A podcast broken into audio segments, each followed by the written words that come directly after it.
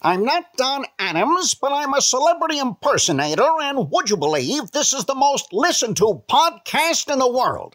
I find that hard to believe. Would you believe the United States? I don't think so. How about Guatemala? I'm Ed Gross, and you're listening to CloserWeekly.com's classic TV and film podcast, where we celebrate the golden age of television and movies, then and now. There is a classic scene on The Mary Tyler Moore Show that is always shown whenever the series is showcased, where Ed Asner's Lou Grant accuses Mary Richards of having spunk. To which she smiles, nods her head goofily, and says, Yeah. To which he replies, I hate spunk. Well, if you're looking for spunk personified, look no further than Erin Murphy, who you probably know as young Tabitha Stephens on Bewitched. But there's so much more to Erin than just that classic sitcom. While she continued acting here and there after the show, she was also a model for Hang Ten Swimwear, casting director, makeup artist, fashion stylist, motivational speaker, TV host and correspondent, a reality show celebrity judge, a lifestyle writer for different magazines, celebrity spokesperson, has been involved with various charities, is the mother of six, and is one of the most upbeat people you'll ever talk to. And to prove just how upbeat she is, she actually pushed our original interview off by half an hour because she was in a flood zone resulting from a California mudslide. She wasn't canceling the interview, mind you, only pushing it off for 30 minutes. This woman has definitely got spunk, and sorry, Lou, we love it. Hi, is this Erin? Yes, it is. It's Ed Gross, Erin. How are you? I'm good. I've been better. I'm sure. Oh my God, I've never had. I've had interviews get rescheduled before, never for a mudslide or landslide or whatever slides are going on there. Are you okay? I know, right? I'm fine. Actually, let me let me find a place out of a flood zone to pull over. Just a oh, second. Oh God. Actually, we can, It's really Like- not that urgent, but okay, whatever you want to do. yeah, might as well do it. Why not? Okay. Fair enough. okay, go ahead. Oh, you're good? Okay, you're out of the flood Yeah, zone. I'm good. Good. So Absolutely. Well, I'm I'm still in one, but I I, I think I'm I'm almost in high ground. I want you to know. You're almost to the high ground. I want you to know how guilty I'm going to feel if you start glubbing. You know, glub, glub, glub, while we're talking, I'm going to feel really bad, okay? it, it may be your most interesting interview ever. It would be. It would be. A live death as you're witnessing it, folks. God. But in any case, with all that going on, thank you for taking the time. I do appreciate it. of course, happy to do it. you know so um i, I i've got to ask i mean to me for you having done a show so many years ago and i know you've done so much more since that show ended is it mind-blowing at all though that people like me and other people are contacting you to say hey let's talk about this show you did as a kid You know, it's not odd because it's been my entire life. So I don't know anything else. I was on a show when I was a baby to a, you know, young child and people have always wanted to talk about it. So it doesn't seem weird at all. It just seems normal. And, and but that, oh, that's great though. I mean, because the weird thing is for me is like I watch old videos I've taken of my boys. Right, I have three sons who are now like adults, uh, and I would take videos of them and I watch the videos and I say, oh yeah, I have zero memory of the event, but I remember it because of the videotape. Is Bewitched like that Yeah. for you at all, or You know, it is a little, but it, it it isn't also because I have memories that obviously weren't on camera. So I remember things about, oh yeah, that's the day when, and I remember something we had for lunch that day, or I remember like the, the things that happened behind the scenes. So it's nice to have have the shows to watch, but I remember it too. oh, that's great. Seriously, you know, um, what are your memories? And when you hear Bewitched, you know, what sort of comes to mind?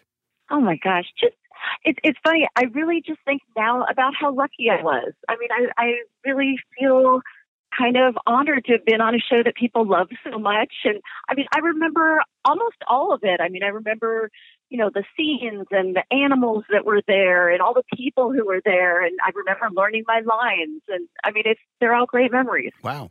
And how was it working with like uh, Elizabeth Montgomery and Dick York and then Dick Sargent and all those people? I mean, was it a you know it was it was awesome i mean they were all luckily wonderful people and i think i learned a lot from all of them and and they all loved kids so i i feel like i was lucky that you know they were like my family members that's interesting. And what's very cool is you brought up the animals thing before. I would imagine as a kid, that show had a lot of animals over the years. Now that you mention it, it did i mean we had chimpanzees and elephants and gosh everything i mean it was it was a fun show to work on for sure Why do you think it appeals? Like, uh, you know, we talked about the fact that people from your entire life have wanted to talk about this. Why is it that it appeals so much that people are that interested so many years later? You know, I, I said this a lot, but I think it's true. I, when something is done well, it holds up over time. And whether that be a book or a TV show or a movie or artwork, if something is great, people people tend to continue loving it. And we had all the right things to make a really, really great show. And people like the magical aspect of it. I think everybody wishes they could do magic. And I think it translates well to other languages because it's a very visual show. And, you know, there are different things to that appeal to different people. And I think, I mean, our show is so enormously popular with the LGBTQ community because the, the main character is someone who was in the closet and they couldn't be themselves. So I think our show translates across so many different, you know, different areas that it holds up. See, I didn't realize that. Yeah, now that you're saying it, oh yeah, that makes sense. Uh, about about its appeal to that segment of the audience. Seriously, it's like I never thought of it, but now that you're saying it, it's like, oh yeah, that's interesting. I'm a witch. I'm in the closet. Hey, got it. Takes me a while, you know, about 50 years, and then I then I come around and I come to understand it. So it's pretty good. You know, um, what's weird too is like as an audience member, I remember as a kid watching the show and when the Darrens changed, when Dick York left and Dick Sargent came in, I was like, that ain't Darren. You know, I thinking for you as a kid who's used to calling, I mean, obviously it's not your real father, it's an act, acting thing, but was it weird suddenly having a different man playing your father on the show? You know, it it wasn't because I knew that Dick York had been, you know, not doing well and not feeling well the last over last year that he was on the show. So I mean, I was aware that he was in pain and and it was explained to me. I mean, we had different actors playing different family members of mine, you know, all the time. So it, it wasn't that that big a transition. They were both great, but very different people. Oh yeah, absolutely somebody like Paul Lynde, did you work with Paul? I know it feels like he was in like you did. What was it like working with him? Because I mean, I've always loved Paul Lynde. I mean, as a from yeah, oh, Paul Lynde's hilarious. I think he's a lot like Robin Williams. He's just one of those people where he's naturally funny. His voice is funny. His mannerisms are funny. I loved working with him.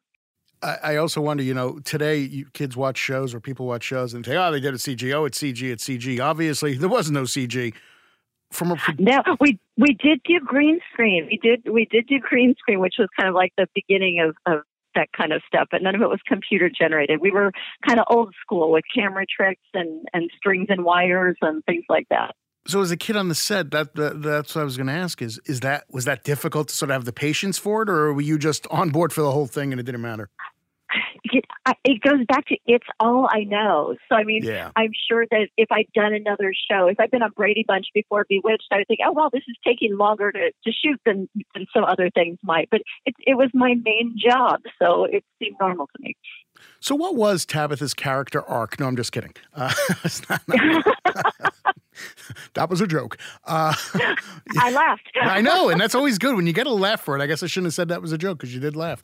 Uh, but when it when it ended, I mean, for you, you know, I like I did an interview just the other day with Brandon Cruz from the Courtship of Eddie's father. He had a oh, tough oh, time. years. Huh? Oh, you know Brandon. I've okay. known him for years, of course. There you go. So he obviously had a hard time, and he's very open about it. He talks about the fact that he had a hard time. How about you? I mean, was it difficult at all, or did you just move on with your life and not think much about? It? You know, it it really wasn't difficult for me, and I, I did continue acting, and I actually turned down jobs and I don't know. I think I don't I I had a pretty easy transition away from it. And I think a lot of it is in some ways I walked away from the business before maybe the business kicked me out. So That's I mean people okay. you know what I mean? So I had a I had an easy transition and I wasn't I don't know, I was one of those kid actors who I've always had a strong sense of self and, and self confidence. So I mean I, I don't put that much stock in, you know, needing approval from other people. But I mean I've always gotten approval from other people. So I don't know. I mean, I've I've been able to continue in the business and say no to a lot of stuff, and occasionally do things for fun. And I don't know, pretty easy for me. Good. That's very good. now you say you walked away before Hollywood sort of pushed you away. What was that walking away? What did that consist of when you say you walked away from Hollywood? Well, I mean, I, I was continually, I was offered jobs right after Bewitched, and I turned them down. I went to Girl Scout camp instead of doing a part on the Waltons. So, oh, wow. I mean, I yeah, I kind of walked away from the business. We moved down to Orange County. I continued to, you know, go up to LA when there were guaranteed jobs, but I stopped doing the crazy auditions. Where, so, I mean, I wasn't sitting in a room with a hundred kids who looked just like me being rejected. I think, I, I don't know. What is that's a difficult part of the whole thing, isn't it? That, like you said, sitting with 100 kids getting rejected. I mean, I would imagine that Yeah. would be a tough thing. Well, to try. It- is or it isn't. I think if parents and kids are in the business for the right reason, I think it can be fun. I mean, I actually love the auditions. I, I had friends that I would only see at auditions, and I, I loved that part. So, I mean, if if you're there for the fun of it and you actually love the work, the audition process, process isn't terrible. I mean, even now when I do things, I don't I don't audition very often, but when I go to things and I've I've worked in casting, it's kind of fun seeing everybody. So if you have the right attitude, you know, you can have fun with every part of the entertainment industry. Right. And you don't have a parent standing over your shoulder saying, you better get this part. Yeah, no, I didn't have that. That's good. That's good. Uh, you know, did the whole experience, how did it inform your life? I'm curious, as, as broad a question as that is, how did the whole experience of, of Bewitched and, and being a child actor and all inform your life? And so do you think the direction you went in your life, which obviously. Yeah, it it did. It did, but to be honest, I think I've always and continue to be an eternally optimistic person. So I see all the positive things in my life. I've traveled around the world. I have a house on the beach in Malibu. I have, you know, I've had so many great opportunities and actually know people like Carol Burnett gets up and talks at the Golden Globes and everybody's watching. I'm thinking, I know Carol Burnett. So, I mean, I've had just amazing life experiences that are only because I was a kid actor. So, I mean, you can look at the long, hard hours or you can look at all the positives. And for me, there are so many more positives than negatives. Talking to you, I'm reminded of that classic scene from the Mary Tyler Moore show where I've got spunk you've got you spunk, spunk. right? right. I hate spunk. I love that scene. I do too. It's it's a great scene. It's a classic scene. Uh, but you're so Absolutely. enthusiastic and, and upbeat, and that's kind of what it's like. Yeah, you got spunk. I hate spunk. Yeah. Uh, well, no, I mean it's it's about life. I mean, life Yeah. will continually throw you curveballs. I bought a house on the beach, gosh, last August, and three months later, Malibu caught on fire, and I got in my car and drove out of Malibu and went back and did repairs when I could, and now there's a mudslide, and it's okay. You get out of the mudslide and you, you do your call with Closer Magazine. do what you have to do. but what what what is the secret of it? Because that's uh, not a lot of people have that sort of strength to sit there and say, okay, You know what? It's something I've always taught my kids. Um, you have no control over what happens or how other people act. You have total control over how you react. You could choose to be happy in any situation. I mean, I could I could choose to sit in a corner and cry, but why would I? It's more fun to get out and face the mud. all right then. There you go. Go out and face the mud. There you go. Uh, it's a good philosophy, you know. Um, for you, your career, obviously, your life. Uh, I'm not even talking about your private life. I'm talking about your your work life. Took a lot of different turns. A lot of you know between modeling and commentating and and all sorts of different things you've done. Was that a- Absolutely. was that a plan, or is it just you kind of just went with the flow of life and that's what happened? You know, I've always kind of wanted to do everything, know everything, go everywhere. I've always kind of had a lust for life. So my my philosophy has always been, you know, if an opportunity comes at you, kind of take advantage of it. So I mean, I've taken interesting, fun jobs. I've turned down things that that would boggle other people's minds. But I mean, you kind of go with life and and try to do different. Th- I mean, I don't want to just sit around and do nothing. So I would rather jump off a cliff than sit on a couch. Okay, you could die jumping off a cliff, but okay, that's sort of the yeah, but you, downside. but you live more jumping off a cliff than sitting on a couch. I Yeah, mean, it's an experience. For 12 seconds, yeah. God, I feel I alive. know. oh, no. You know, I'm still here. you're still here. I know. You survived fires and mudslides and everything else. So, Absolutely. you know, Uh, you also do a lot of charitable stuff, right? I mean, you know, for. I do. Yeah. What, what, what's that about? it's not seriously. Um, what, what, what I always have. I've always volunteered. I mean, ever since I was a kid, and not even because of Bewitched. I've always volunteered for things, done things. I have a strong belief that you need to give back. Um, I feel like I'm really lucky for the life I have, and you know the opportunities I've had. And you know, you could either take and do the wrong things or, or figure out how to use those opportunities to do something good. So what I usually say is, is if I'm going to be on a red carpet, I would rather talk about something important than talk about my shoes, even though I wear cute shoes. Mud covered shoes, but yes, cute shoes. you know, is, is, it hard? You know, this world we live in now, it, it's a very, it can be a very cynical world. And when you're raising kids, is it tough though to keep that sort of bring to them your upbeat attitude when the rest of the world, not the rest of the world, but you know what I mean, a lot of the world around them doesn't have that kind of enthusiasm? No, because I think it's it's kind of an obligation as a parent to show them that side of the world. So I mean, I've I've raised some really really optimistic kids who take advantage of things and enjoy enjoy things, and they have my philosophy: you can choose to laugh or cry. Yeah. So yeah, no, I think it's it's part of the journey. It's great. And you got, it's got to be special then looking at them and saying, "Wow, that part of me lives on in them." Yeah, well, it's it's great seeing them all do things that they love. I think you know parents could kind of impose their choices about everything on their kids, or you can see what the kids are really interested in and, and kind of encourage them to live their lives. So that's what I do. So I have six boys who are as different as, as six people could be, but they're all amazing hopefully you won't all jump off a cliff together because that would just be wrong. yeah, no, we wouldn't do that probably. okay, good.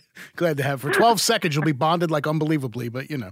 Uh, what are you doing now? I mean, sort of what's going on with you now besides fleeing floods and muds and things like that? what are you, uh, what's going on with you? You know, um, lots of things. I mean, this last year, I bought my dream car, which is a Tesla. I bought my dream house on the beach. I still have three kids at home and I'm just kind of, you know, figuring out what I do for the rest of my life, whether I want to work at all or maybe just do a couple fun projects. And I mean, you see a lot of people and they work and they work and they work and they never take the time to enjoy themselves. So I'm making sure that I enjoy myself along the way. Nothing wrong with that for sure. You know, uh, acting still a thing or not really?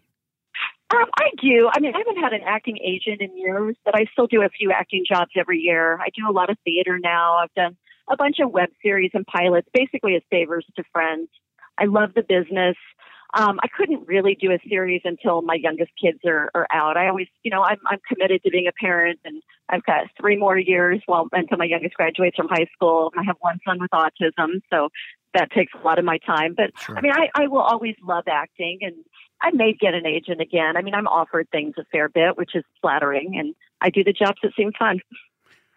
So to sort of consolidate everything we've been talking about, life is good, it seems. Life is great. Absolutely. Absolutely. I mean, I have no complaints at all. Life is great. If you're inspired by Erin to jump off a cliff, please subscribe to this podcast, give us a five star review, and tell your friends about us before you do. Thanks very much for listening, and we'll see you next time.